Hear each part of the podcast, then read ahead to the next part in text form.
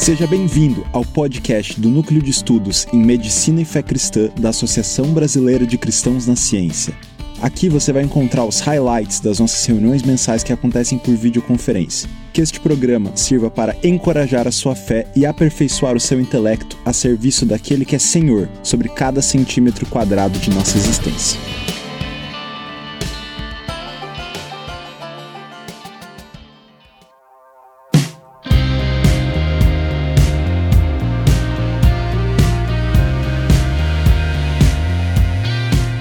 E aí, gente, tudo bem? Hoje a gente vai trazer um tema sobre teologia pública, no mais, mais ainda no contexto da saúde, né? Esse tema me surgiu muito uh, quando começou esse grupo, na verdade, eu estava estudando um pouco sobre esse tema e é uma coisa que não se fala muito, né? A gente, se você pensar assim, se fala muito talvez sobre teologia pública no direito ou em outras áreas ou em outras áreas assim mais de humanas assim, mas especificamente no nosso meio da saúde, isso não é uma coisa muito falado, mas é uma coisa muito presente, na verdade. Se você, para quem lê o texto, vai perceber assim que é uma coisa extremamente presente, na verdade. E eu acabei optando por esse texto porque na verdade foi um texto que eu acabei esbarrando com ele por causa por providência divina e vou estar tá, vou tá fazendo uma breve introdução sobre esse artigo do Alex Vilas Boas,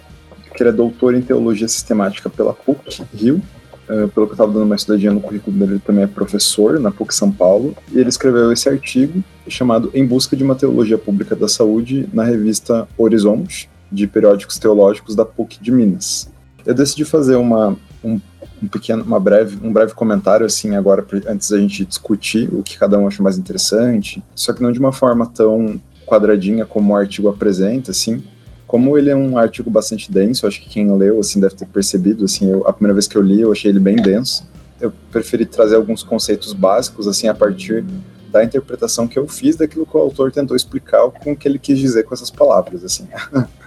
então, acho que a gente pode começar por aqui. Alguns conceitos assim que são bastante interessantes é o conceito de valor saúde que o autor traz, que para quem estuda processo saúde e doença, que passa por aquelas aulas de saúde pública no, no começo da faculdade, sabe que o conceito tanto de doença quanto de saúde, é um conceito que ele é culturalmente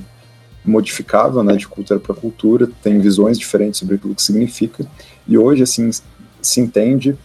pelo menos nesse momento que a gente está na história da humanidade, a saúde como mais do que a, a, a, mera ausência de doenças. A OMS até traz né, a, a definição de saúde né, como bem-estar biopsicossocial e espiritual, que apesar de ser uma visão um pouco utopista, assim, né, é uma é uma forma interessante de pensar nessa ideia de que a saúde está mais para um florescimento humano do que uma ausência de espinhos, digamos assim. E também o, o autor vai comentar bastante esse trabalho, né? Ele surgiu a partir de uma experiência do autor com um centro, uma casa de acolhimento de mulheres vítimas de violência sexual e, e como a religião e a teologia ela era importante para poder se tornar uma ferramenta para melhorar a adesão ao tratamento e todo o processo de restauração dessas pessoas, de ressignificação da, do sofrimento. Porque, querendo ou não, quando a gente fala de uh, mal, a gente fala de uma coisa que está extremamente presente no mundo, né? A gente tem esse problema do mal, a existência do mal. É uma coisa que, quando a gente pensa, que já foi muito questionada, já, na história da humanidade já serviu para afastar muitas pessoas do Senhor, inclusive, né? de como que pode um Deus bom, todo-poderoso, todo bondoso, e, e, deixar que o mundo seja mal do jeito que ele é, né? Como é que pode o mundo continuar sendo assim? E eu achei bem interessante que o autor ele traz assim a ideia dessa expressão, né, que é teodiceia, e também em contraste a teodiceia da teologia pública. Eu fiz um paralelo aqui com a história de Jonas. Eu vou fazer uma pequena metáfora dizendo que como a teodiceia fosse os amigos de Jó e a teologia pública fosse o Eliú, no finalzinho do livro de Jó. A gente tem né, Jó, que passa por todas as, as problemáticas, perde sua família, perde seus bens, perde sua saúde, e se encontra numa situação de ter os seus amigos trazendo respostas fatalistas, do tipo, você fez isso, você fez aquilo, por isso que isso te, você está sofrendo dessa maneira. Então, e o autor traz essa ideia de teodiceia como essa resposta simplista, uh, esse conjunto de ideias teológicas, assim, simplista, reducionista e que gera uma anestesia à responsabilização humana diante da soberania de Deus, assim. Então, esse Deus soberano, ele fez isso porque ele quis e pronto. Do, tipo assim, você está doente porque você sofre, porque você pecou e pronto. Isso é uma coisa que é presente não somente no cristianismo, mas presente em diversas outras formas de tradição religiosa. Por outro lado, a gente tem a teologia pública, né, que vai trazer a ideia de um conjunto de ideais teológicos que vão servir para nós, como seres humanos, nos responsabilizarmos diante de Deus na luta contra o problema do mal e das situações de sofrimento e nesse sentido. A gente tem, a gente também tem a ideia de mito, né, que é importante a gente ressaltar, né, que o mito ele é diferente da mentira, porque hoje em dia quando a gente é aquela coisa, né, verdade ou mito,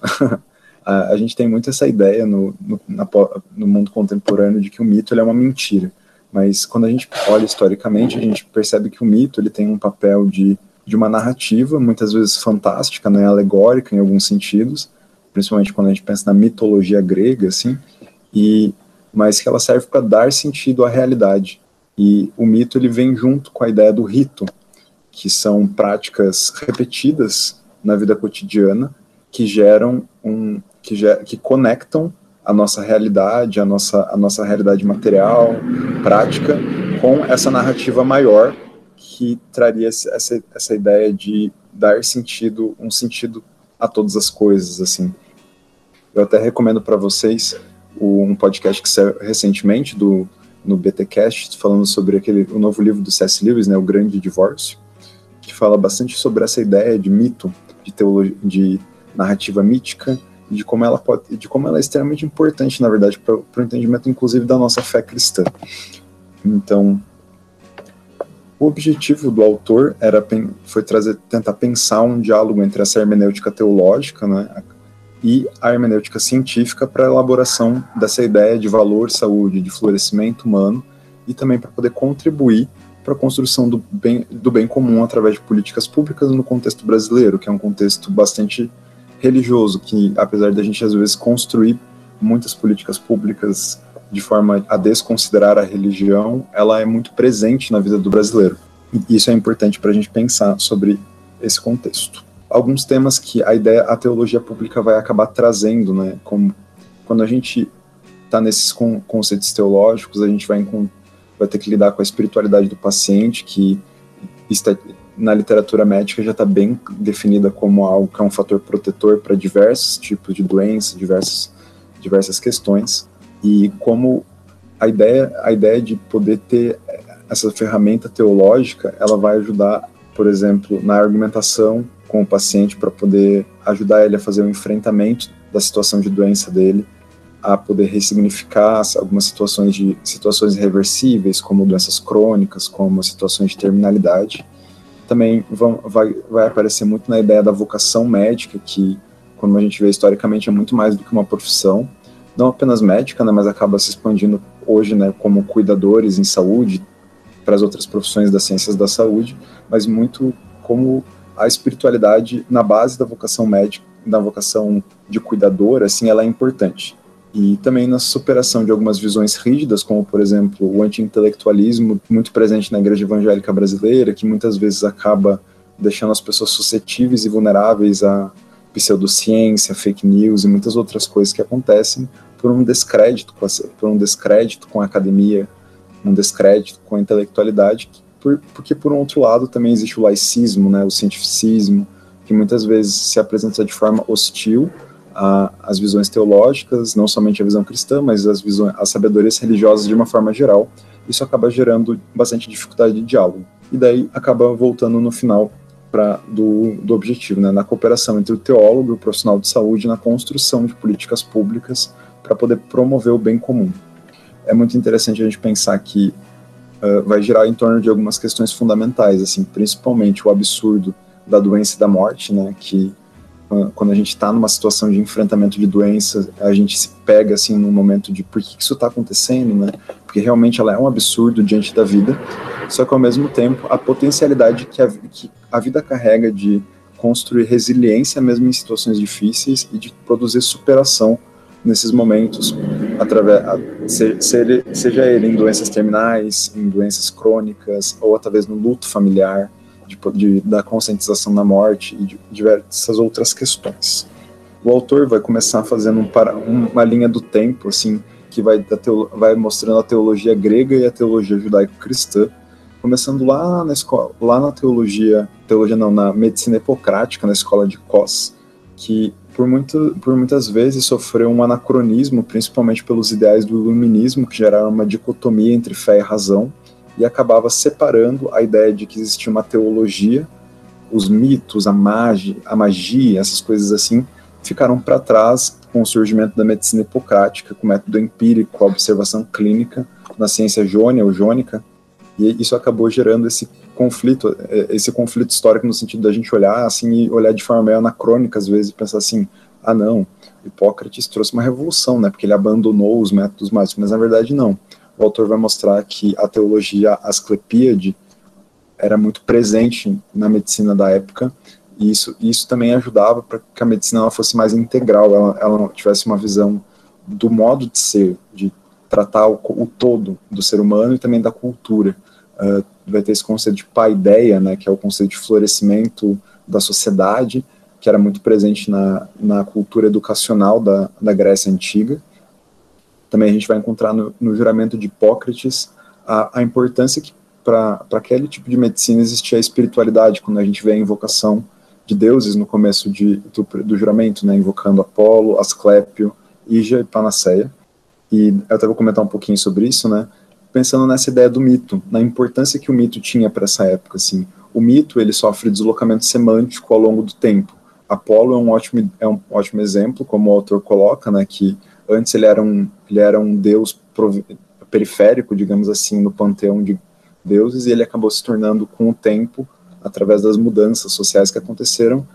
um, um ideal, esse ideal de cura, de iluminação, de harmonia e equilíbrio, assim como a gente também tem Asclépio, que era, era visto como esse médico exímio, que inclusive foi punido por Zeus ao tentar ressuscitar os mortos, trazendo essa ideia né, de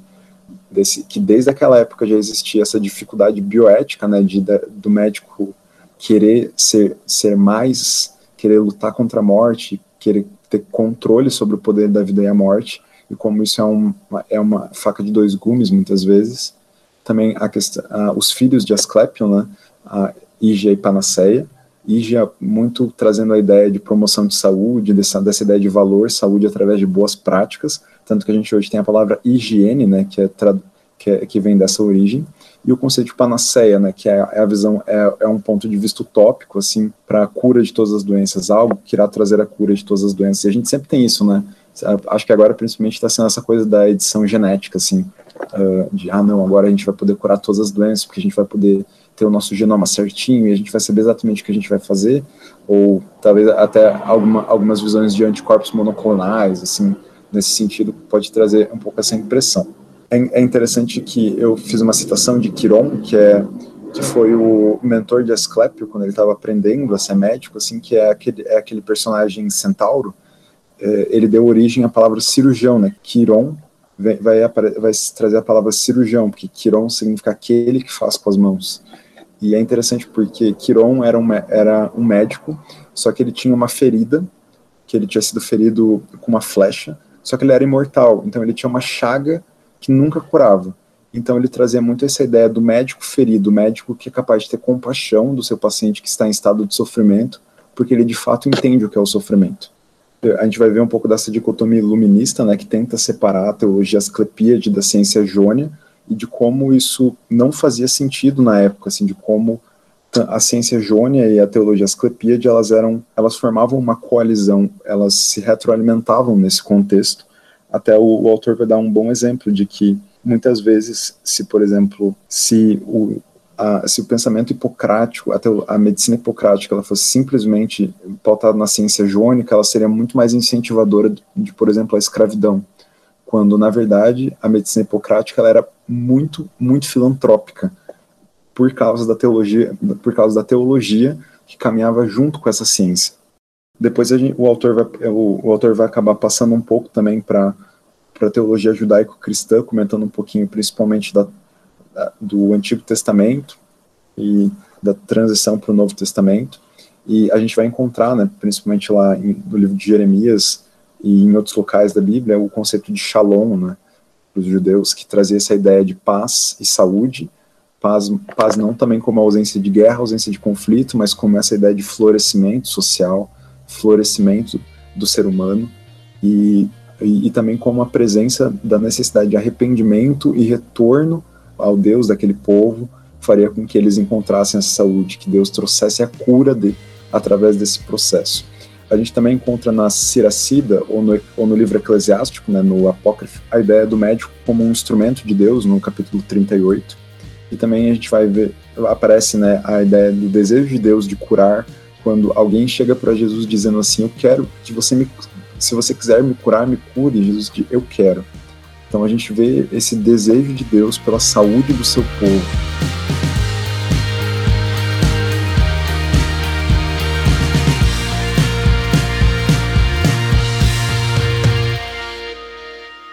é interessante também que o autor vai trazer muito que toda religião ela vai estar sempre suscetível a cair em teodiceias justificativas. Assim, claramente a gente vê isso em Jó, né, quando no, na teologia do seu, dos amigos de Jó, e a gente vê muito isso no farisaísmo, no, na, na, na, teologia saduceia. O autor traz esses dois pontos, né, como a ideia assim de essa perda dessa teologia pública que vai um pouco além do você fez algo errado, então Deus está te punindo por isso e ponto. É interessante também que o autor vai colocar essa ideia de que na teologia judaico-cristã a gente encontra Deus trazendo cura através de um caminho curto, com o milagre, com o prodígio, com a transformação, e também através do caminho longo, através da metanoia, do arrependimento, da mudança de vida, trazendo uma cura muito mais profunda do que somente a cura de uma doença, por exemplo. Acho que é um bom exemplo a ideia dos, dos dez leprosos, né, que eles sofrem a, o caminho curto da cura, mas somente um vai continuar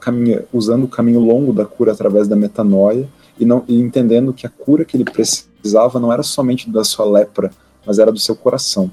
Uh, a gente também vai ter esse choque, né, agora entre o helenismo e o cristianismo, né, principalmente vindo essa ideia da medicina hipocrática, junto com, esse, com essa teologia judaico-cristã, e a gente vê essa tensão, assim, que muitas vezes a gente encontra uma recusa em alguns momentos da história e outros de uma assimilação, e eu achei isso muito interessante, porque até onde eu tinha estudado isso antes, me parecia uma coisa meio, ah não, o cristianismo ele veio, ele veio com uma proposta muito melhor que, que a medicina hipocrática, ele veio com uma proposta muito mais filantrópica, muito mais de, de amor ao próximo, mas na verdade a gente vê que isso é uma coisa um pouco mais complexa, e que em muitos momentos Asclepio, né, essa figura do Asclepio foi de aliado inclusive arquidemônio, assim, inclusive tem um, um dos pais da igreja que chega a dizer da cobra, de, do bastão de Asclepio, né? Vai comentar do, do veneno da serpente do Jardim do Éden, assim, vai fazer uma comparação, assim. Só que ao mesmo tempo a gente encontra autores cristãos fazendo um comentário da medicina grega como uma parábola viva do evangelho e da, e da prática, a prática própria do evangelho, assim, colocando também a teologia asclepíade como proto-cristológica, como algo que era uma sombra daquilo que viria em Cristo. Eu acho bastante interessante que um comentário que Agostinho faz, que é extremamente atual para nós hoje, assim, que ele coloca, ele, ele era da gangue que é, ele era da, da gangue do Asclepio Arquidemônio, eu acho, parece pelo pelo que o autor deixa entender, assim, que tinha essa ideia da humildade do Cristo Salvador, do médico Cristo, versus a, a autossuficiência, a ilusão de autossuficiência e a pretensão do médico Asclepio, dessa ideia da grega, assim, de querer fazer um florescimento humano a todo custo, autossuficiência, sem a necessidade de arrependimento, assim, nesse sentido, que muitas vezes a gente encontra, inclusive hoje na medicina, a gente encontra essa, essa tentativa exagerada de sobrepassar todas as limitações, sobrepassar toda a doença, sobrepassar toda a morte, esse, esse transhumanismo, assim, presente na, presente nos dias de hoje, a gente consegue enxergar um pouco dessa ideia de híbris grega, assim, de querer e além daquilo que está na nossa possibilidade, quando em Cristo nós encontramos o exemplo da humildade. Eu acho que a gente pode encontrar bastante a ilusão da autossuficiência em colegas de trabalho hoje em dia e também somos constantemente tentados a sermos o médico iludido e pretensioso, achando que é autossuficiente não tem necessidade do Senhor para poder praticar a sua, a sua medicina. Com o, tempo, com, com o desenvolvimento do cristianismo imperial, né, acabou vindo um pouco de hostilidade mais intensa, e eles acabaram derrubando os Asclepion, né, que eram as unidades básicas de saúde da época, os hospitaizinhos, assim, onde tinha, onde onde os médicos asclepíades da escola de Cos e da ciência, da ciência jônica, eles estavam ali construindo a sua medicina e praticando, e praticando uh, aquilo que eles tinham para oferecer para seus pacientes. E a gente também encontra, acaba caindo nesse retorno até a Odisseia, muito presente no cristianismo medieval, nessa ideia assim de um Deus que de um, essa mera resposta reducionista ao problema ao problema do mal como um todo assim e a questão da doença e morte. Uh, mas a gente teve uma tensão uma tensão embrionária ali assim do uma presença embrionária de uma teologia pública da saúde cristã, principalmente na pessoa de Inácio de Loyola, segundo o autor, que dentro das companhias de Jesus, né, existiu essa essa formação, essa configuração social em que existiam os indivíduos dentro do, digamos assim, mosteiro, posso usar essa palavra assim, o seu superior, que era como se fosse um líder espiritual, o médico e a comunidade de indivíduos ali presente, né, todo mundo junto, assim é legal que o Inácio de Loyola ele vai colocar que cada uma dessas instâncias vai ter uma necessidade para poder se responsabilizar perante a saúde. Então, a teologia pública dele vai vai se girar muito em torno dessa ideia de corresponsabilização. A gente tem o um indivíduo que é responsável por cuidar da sua própria saúde, entender a saúde como um dom de Deus. A gente tem o superior, o líder espiritual, que tem a necessidade de incentivar, apesar de existir uma divisão muito grande entre alma e corpo nessa época e essa visão assim do líder espiritual e do médico, o médico do corpo e o médico da alma, assim. A gente tem o líder espiritual como alguém que precisa incentivar não somente as pessoas a praticar a religiosidade, mas praticar atividade física, praticar uma alimentação saudável para poder se manter forte no seu serviço à obra da igreja. E a gente também encontra o médico, né, o médico sendo colocado como esse portador da voz de Deus, essa voz profética para o corpo e para os problemas do corpo, e que deveria ser extremamente respeitado, e também a comunidade como um todo, que, que uh, normalmente a,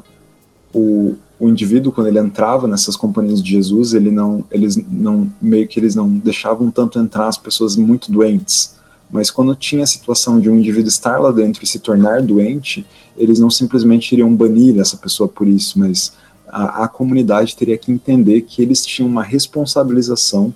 em cuidar dessa pessoa doente, em ser hospitaleiros com essa pessoa, e também o indivíduo, dentro das suas limitações, né, tinha que se esforçar para não ser um peso tão grande para os seus, para os seus irmãos. E é bastante interessante essa frase que o autor traz, né? O doente é o Cristo que sofre e a comunidade é chamada a ser o Cristo médicos, o Cristo médico, né? Então a gente acaba vendo que através da doença através do absurdo da doença, através do absurdo da morte, Deus ele trabalha numa cura mais profunda, inclusive quando a cura física não é possível, há uma cura do egoísmo do coração de um indivíduo, do egoísmo do coração de uma comunidade e de um florescimento mais profundo, mesmo em situações de essa potencialidade de florescimento está presente mesmo nas situações mais terríveis. Só fazendo uma conclusão breve, uh, a partir da, das conclusões do autor,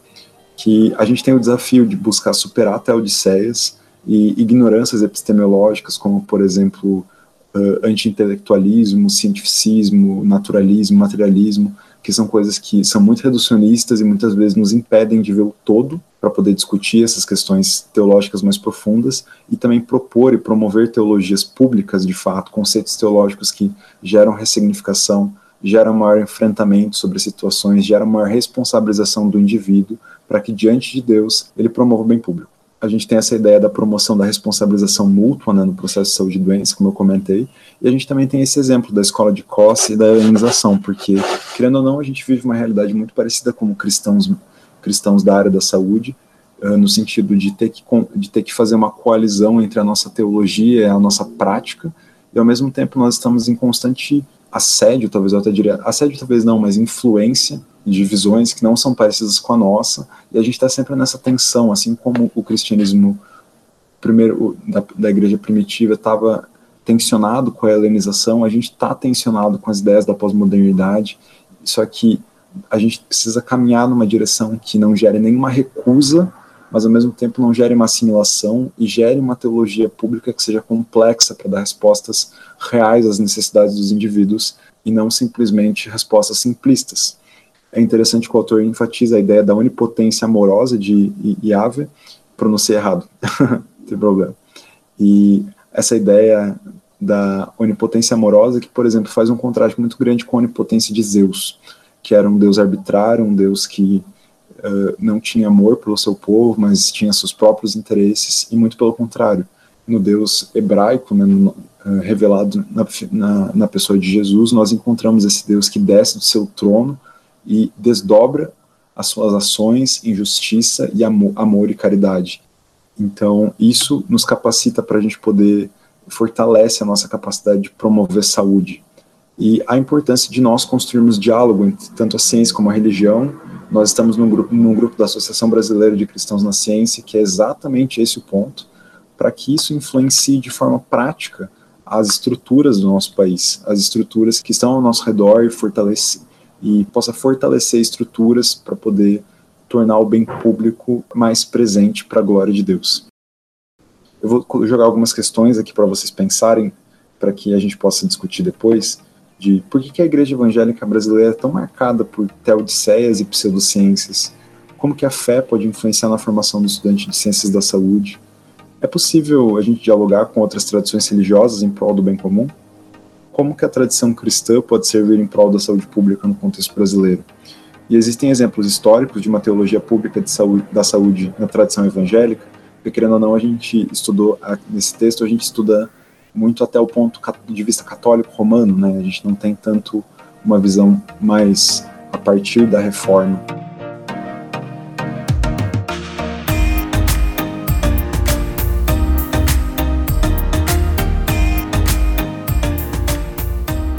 Eu acho que foi o artigo realmente para fechar com chave de ouro, né? O, o, o, nosso primeiro ano de funcionamento. Eu acho que a ideia dele é, é, muito importante e eu acho que a gente fez muito bem em, em fazer essa base, né? É, eu sei que a, a, tem às vezes uma ansiedade para ir direto para os temas polêmicos e direto logo para aborto, para falar de eutanásia,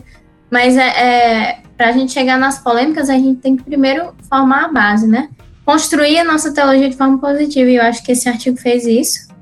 É, eu ia comentar é, de que, no contexto da, da igreja evangélica atual, eu vejo muitas vezes uma tendência de quem se interessa por política e economia, por exemplo, e tem uma tendência mais liberal, né? E eu não acho que, principalmente na economia, eu não acho que tem nada de errado com isso, inclusive eu tenho essas tendências, né? Por mais que alguém possa achar ruim ou não, mas eu acho que é muito perigoso quando a gente vê certas coisas, né, e, e vê essa tendência, vamos dizer, econômica, e acha que é, é, é, não enxerga isso como uma visão de mundo, não enxerga que o liberalismo não deixa de ser uma ideologia, uma cosmovisão que não necessariamente é bíblica, né? E eu acho que isso acaba, a gente não percebe, mas isso muitas vezes influencia a forma como nós enxergamos o mundo e a saúde de forma muito perigosa, né? Então, é, essa visão de que a saúde, por exemplo, ela é completamente individual e a exclusão de uma visão de saúde pública como algo público, como algo que envolve o outro, né? Que envolve a comunidade, é, e que me parece a visão mais bíblica da coisa, ela é muito perigosa e ela que, que é, gera e é fruto de muito egoísmo, né? De uma, uma sociedade que é egoísta, sociedade que está em pecado, é, e que dá em várias repercussões, como a, o próprio aborto, é, o próprio essa negação de se vacinar e tudo. Então, eu acho que é algo que a gente deve sempre tomar cuidado, assim, de entender que as posições que a gente toma economicamente, né, muitas vezes elas revelam uma visão que nós temos do mundo, que nós passamos a ter, e sem perceber, e que é, não necessariamente são bíblicas e que a gente precisa analisar. Claro que alguém pode fazer a crítica né, no, de forma contrária em relação à visão oposta, mas eu estou falando agora especificamente dessa, né? Que eu acho que, na verdade, pelo menos no nosso contexto, é, às vezes é a mais perigosa, no meu contexto, pelo menos, onde eu vivo. A tendência que eu vejo em, em meus amigos da igreja e nas pessoas com quem eu compartilho é, é essa, às vezes, de enxergar o mundo de forma completamente individual e achar que a Bíblia é liberal nesse sentido, sendo que a Bíblia não é. A Bíblia, ela é evangélica, no sentido de evangelho, né? E a gente precisa ter cuidado e de não deixar que isso afete não só nossa visão pessoal sobre saúde, mas também nossa prática médica, né? E nossa teologia. Então, eu acho que esse artigo fala um pouco sobre isso, né? Sobre uma visão mais comunitária, que às vezes pode parecer estranha ao mundo que, que a gente enxerga sempre o tratamento ali com aquela. O que nós vamos fazer para aquela pessoa, né? E eu acho que é uma resposta boa que nós cristãos devemos trazer, né? E nós cristãos devemos oferecer essa, esse contraponto bíblico, né, e trazer com a visão bíblica sobre isso. É, a gente hoje colhe anos, anos de negligência é, evangélica, nossa negligência, no que se refere à relação dos cristãos com a cultura. E um produto particular da cultura que afeta a gente agora é essa relação com a ciência, né? Então a BC2 acaba sendo inclusive uma tentativa de resposta a esses anos de má relação entre o evangelicalismo brasileiro e a ciência. A gente hoje colhe o, o fruto justamente dessa má relação, né? E eu queria destacar algumas coisas. A primeira é que, apesar disso, a gente ainda observa hoje um certo paternalismo, tanto na prática médica quanto em, em renomados cientistas, né? Eu acabo de, seguindo vários divulgadores científicos no Twitter e tem um certo paternalismo, principalmente de quem parece não ter contato com o paciente, no sentido de assim, olha, é, eu sou cientista, eu sei o que deve ser feito ou não, eu tenho que decidir, você tem que só atacar. Ou então aquele meme que geralmente quem compartilha é o estudante de medicina no terceiro período, está circulando mais tempo no hospital, que diz assim: ah, aí você vai, trata o paciente e ele fala graças a Deus e te ignora no tratamento. Sim, ele fala graças a Deus. Você, para ele, no caso, é quase irrelevante. E você não deveria ficar ofendido com isso. Então esse paternalismo é muito ruim, principalmente no sentido de que muitas vezes ele acaba ignorando essa necessidade que o ser humano tem de ser um, um indivíduo religioso. Isso leva a um outro ponto, que é a forma como a gente critica medicinas alternativas que são muitas vezes pseudocientíficas. Eu entendo, de forma geral, que o SUS e sistemas de saúde caros que são pagos pelo contribuinte devem custear somente aquelas práticas que têm um embasamento científico, que tem um embasamento que mostra que de fato há um resultado e um benefício para a população e para o paciente. Mas a gente não pode ignorar que o paciente ele tem o direito de acreditar, inclusive de investir o dinheiro privado dele em qualquer rito, em qualquer prática que ele acredite que faça bem a ele. Isso é, é, é importante. E ao mesmo tempo, a gente também não pode ignorar que não só algumas dessas medicinas, como próprios grupos evangélicos, acabam gerando um detrimento daquilo que a gente poderia chamar de uma verdade científica, né? Então a gente tem exemplos dessa semana de pastores dizendo isso ou aquilo sobre a vacina, isso ou aquilo sobre tratamento, sem qualquer embaseamento que de fato se baseie não num artigo científico, mas na verdade da realidade do mundo. E por último, existe um falso dilema na igreja evangélica, que é esse falso dilema da fé e ciência, né? A gente vive um evangelicalismo que é muito bélico em relação à, à ciência. Isso não depende do nível socioeconômico, apesar de que a gente pode encontrar mais frequentemente nível socioeconômico. Eu, por exemplo, sou de uma das igrejas presbiterianas com maior renda anual no Rio de Janeiro, a, a, e ainda assim a gente observa as mais variadas teorias conspiratórias entre os membros da igreja. Então, assim, é, a gente ainda lida com esse falso dilema, a gente provavelmente vai lidar ainda com muito, por muitos e muitos e muitos anos. Por último, eu, eu achei muito interessante na fala da Bia e me veio algumas coisas que é o seguinte. Quando a gente fala de teologia pública da saúde, a gente tem que lembrar que nós não somos americanos. Nós não somos americanos, nós não somos europeus. Então não adianta a gente querer falar do sentido. Eu lembro que acho que o único teólogo que eu já vi falando sobre saúde na internet, mais publicamente, já foi o Iago Martins, numa. Como é que é o nome? Posição totalmente sistema de saúde americano, né? E eu achei curioso, porque revelou que o Iago não sabe muito bem como funciona nem o SUS, nem o sistema de saúde americano direito. E a gente não é americano. A nossa Constituição, e pensando no texto de Paulo, em que nós devemos ser obedientes às autoridades civis que, que nos regem, a Constituição acaba sendo uma autoridade que nos rege, prevê um sistema de saúde que é misto, é público e privado. Nós não somos a Europa, nosso sistema não é única, exclusivamente público, nós não somos a França, nós somos o Brasil. E como médicos e cristãos brasileiros, a gente tem que entender que a nossa teologia pública de saúde, ela precisa considerar o nosso contexto,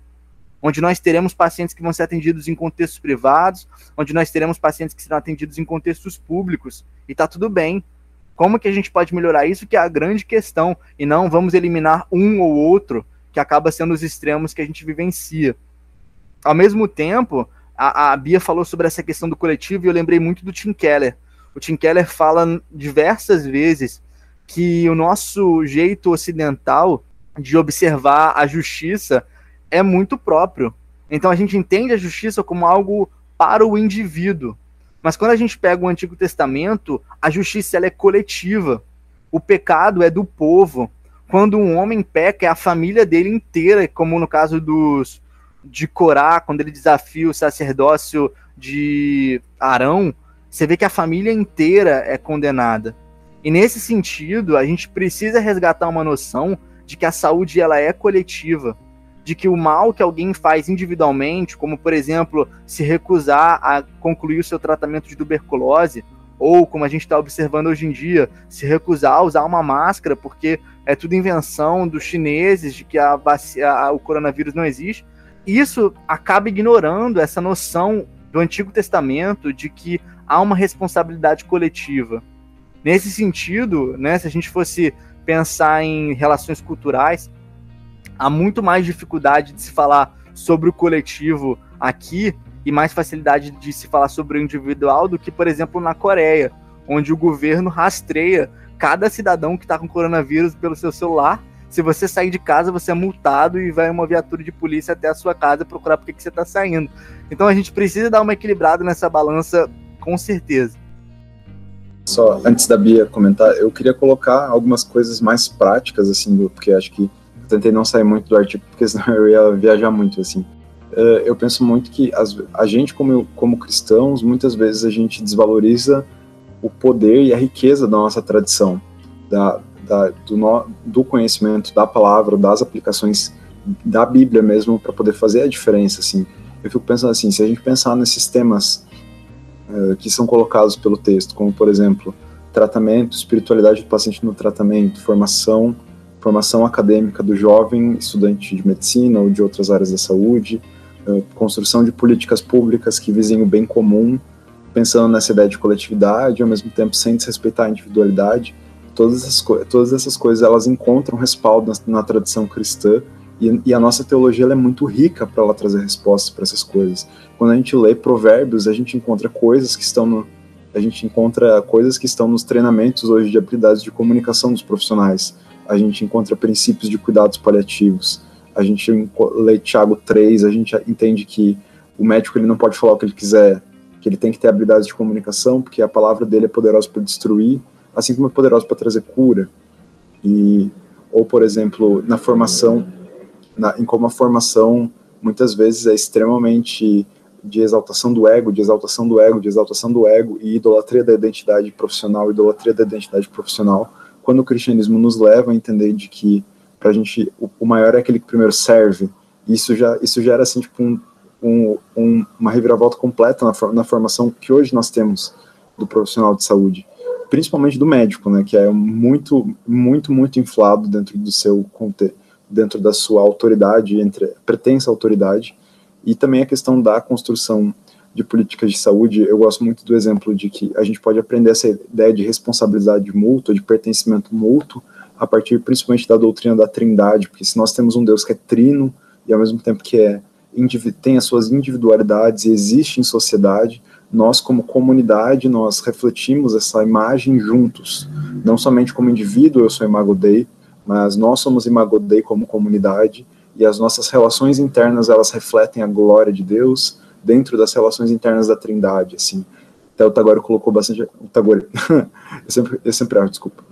O, uh, como a gente bota essa questão do público-privado, assim, né? A gente chega na faculdade, a gente meio que tem que escolher se a gente é super SUS ou se a gente, tipo, quer, destruir, quer desmontar o SUS, sabe assim? A gente meio que é obrigado a se colocar nessas polarizações, quando o cristianismo ele aparece como uma alternativa em que ele consegue enxergar os perigos de você paternalizar um Estado, paternalizar um sistema de saúde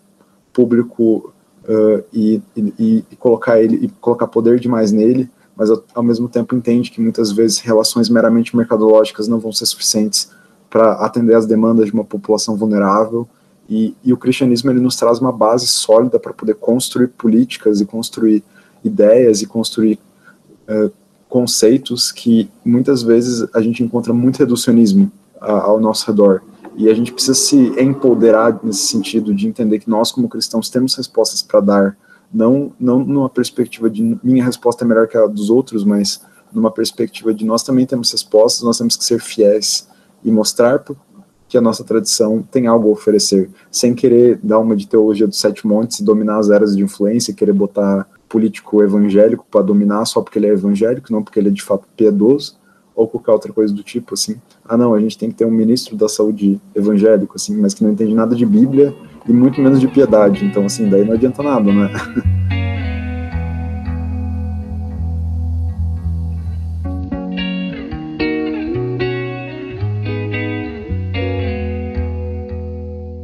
nesse momento de pandemia é um momento que a gente pensa muito sobre isso, né? De, da visão coletiva e tudo da saúde. Né? Uma coisa interessante é que, coincidentemente ou não, mas eu acho que não é coincidência, que países que melhor controlaram o vírus até o momento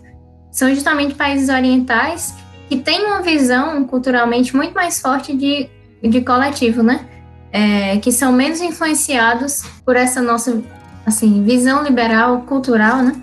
É, e, enxergam, se enxergam como pertencentes a uma comunidade, mais do que indivíduos separadamente, né? Isso favorece com que o, o, governo consiga tomar certas medidas e que a população te, é, tenha adesão a certas medidas. E a outra coisa até é que a, o próprio, nosso próprio uso de máscara, por exemplo, que é propagandeado como algo que é para se proteger, né? Mas, assim, cada vez mais tem se mostrado que, na verdade, máscara comum, de, de pano e cirúrgica, ela, ela é muito mais uma proteção para você não emitir o vírus do que para você contrair, né? E você fica até com medo de divulgar essa informação, porque você fica com medo que as pessoas não vão usar, porque se não tá, não tá me protegendo, então não serve, né? O outro que se vire, né? É, eu, eu, eu, assim, particularmente, eu até evito é, comentar, assim, sobre isso, porque realmente a nossa visão, mesmo o Brasil ainda tendo, o pessoal comenta, né, que, ah, que o Brasil é muito de esquerda, que o Brasil é muito aquilo, aquilo, mas a verdade é que a visão do brasileiro atual é, é uma visão muito individualista, né? É, e, e, que isso é um problema, é a visão do brasileiro que joga lixo na rua porque a rua não é dele, não é a casa dele, então não tem dono, né? E, e, é uma visão que a gente tem que combater e que nós cristãos, com a nossa perspectiva é, cristã do Evangelho, podemos contribuir para mudar essa visão. A Bia falou um negócio que eu fiquei pensando aqui. É, a gente não tem muito, a gente não tem muito não, a gente não tem nas escrituras um, alguma definição sobre como a saúde deve ser, né? Até porque seria totalmente anacrônico falar isso naquele tempo, né? Por outro lado, é curioso que talvez as únicas é, os únicos relatos que se, se, tratam sobre saúde pública são sobre isolamento, né? Que é o caso dos pacientes, dos pacientes não, dos hebreus que tivessem lepra e a obrigação do sacerdote era expulsar o leproso do arraial para que ele não contaminasse é, outros outros do povo, né? E curioso, porque eu fiquei pensando nisso agora e tem, nesse momento específico, um silêncio sobre esse texto, né? Por outro lado, eu acho que como não há muito uma, uma definição sobre saúde nas escrituras, há muita liberdade. Há muita liberdade para sociedades diferentes pensarem como eles vão construir a sua saúde pública, né? É, a gente trabalha muitas vezes numa coisa meio dualista, assim, né? No sentido de ah, o sistema americano é horrível porque as pessoas morrem na fila do SUS, é que eu concordo, apesar de que eu acho que a gente não deveria fazer esse dualismo todo. Ou então o oposto, ah, o sistema público não funciona, tem que privatizar tudo.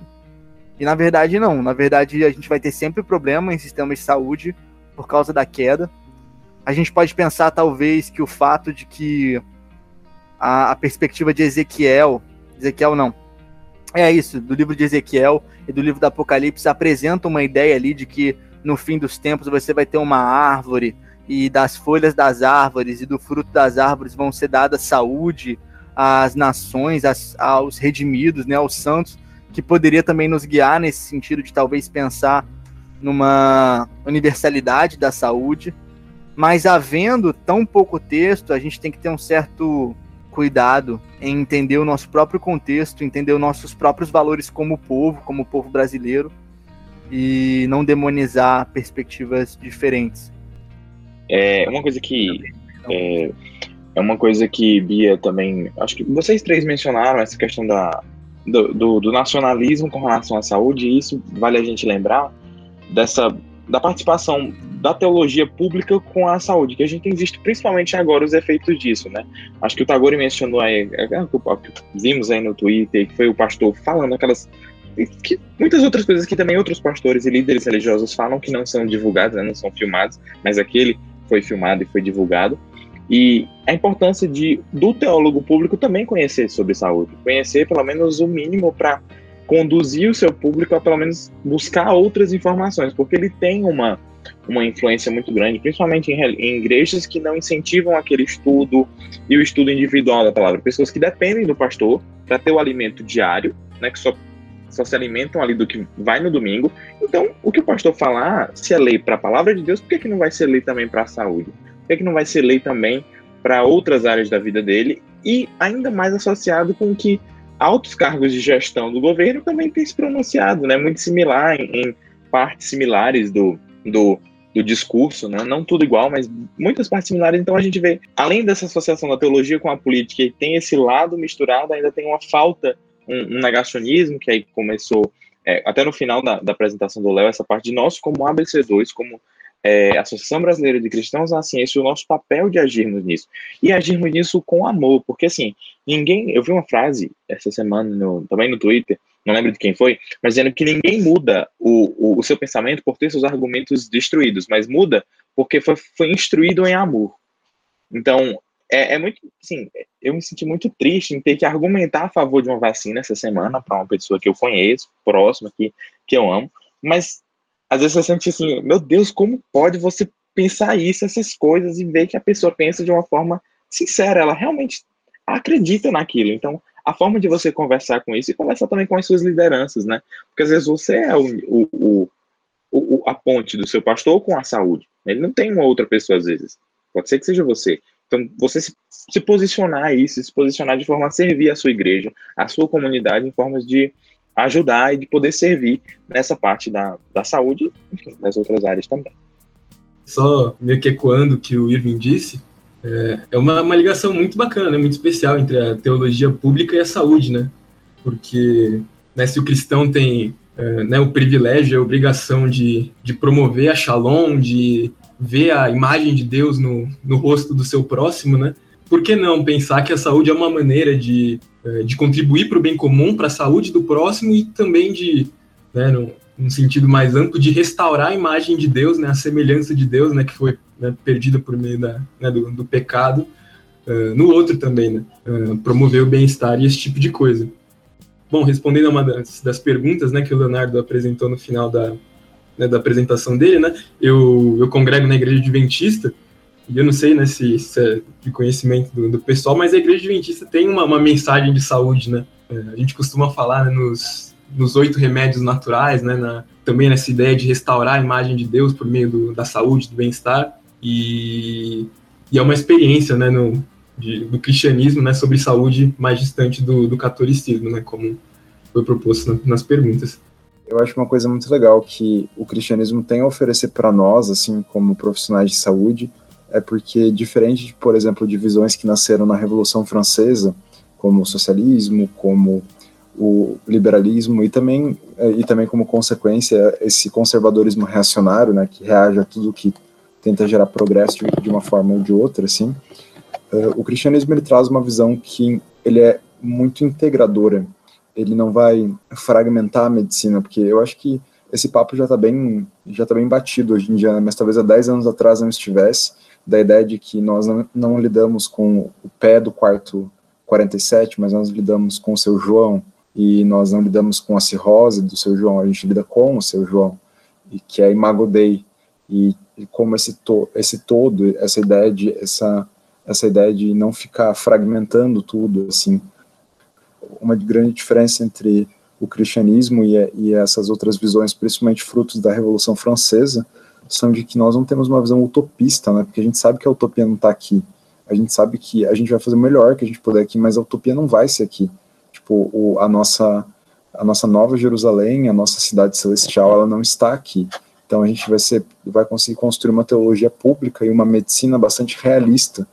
para lidar com os problemas reais que estão acontecendo, mas entendendo que, é, como o Tagore já colocou mais de uma vez, né, a medicina é eternamente inútil, assim, a gente só está contando os dias para se aposentar eternamente, né, porque depois que gente, todo mundo que for para o céu, acabou o nosso emprego, assim, quem é engenheiro, quem é essas outras coisas, ainda vai ter coisa para fazer lá no céu, né, mas assim, a gente não vai ter nada para fazer. Os grandes, todos poderosos médicos, né, que se sentem grande coisa hoje em dia, né, tipo, a gente vai perder a nossa profissão na eternidade. então, isso é bastante interessante, assim, porque isso quebra muitas coisas que nos aprisionam, assim, eu acho que, como eu falei, não tem prescrições para a saúde pública, mas tem algo muito melhor, que é o conceito de shalom, que é um conceito profundo sobre o que significa de fato saúde, e, e que essa saúde, ela não é somente individual, mas ela integra, ela está relacionada com um aspecto coletivo também, da comunidade, assim, só que, sem, só que também respeita o indivíduo e também bota responsabilização nesse indivíduo, assim como bota responsabilização na comunidade, em relação ao indivíduo e em todas essas relações de forma bastante orgânica.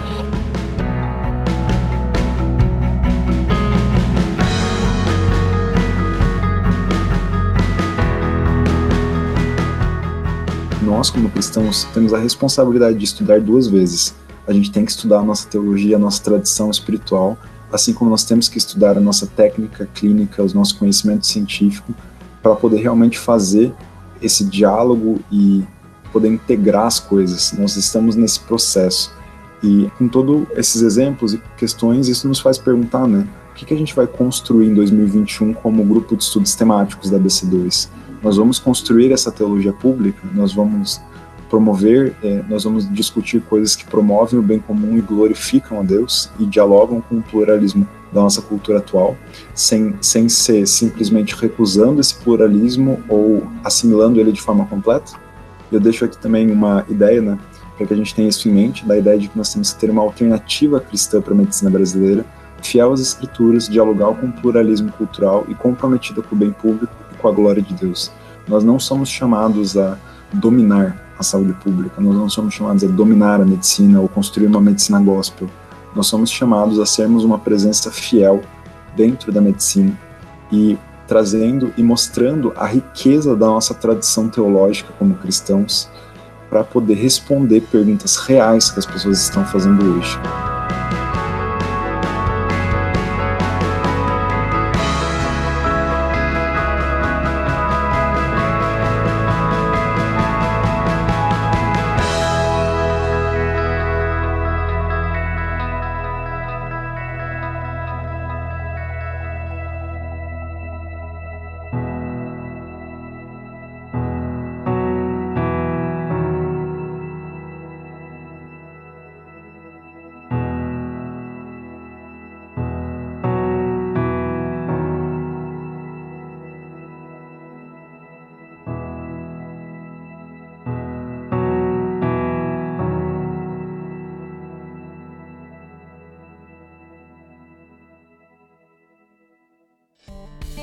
Ei, não vai embora ainda não. Se você gostou deste programa, não deixa de compartilhar com todo mundo que você acha que pode ser edificado por este conteúdo. Se você deseja conhecer um pouco mais do nosso trabalho e saber como pode participar das nossas reuniões, nos segue lá no Instagram,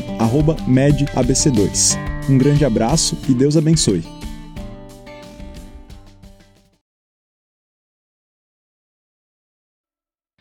Este episódio foi editado pela equipe do podcast Teólogos Anônimos. Siga arroba Teólogos Anônimos no Instagram.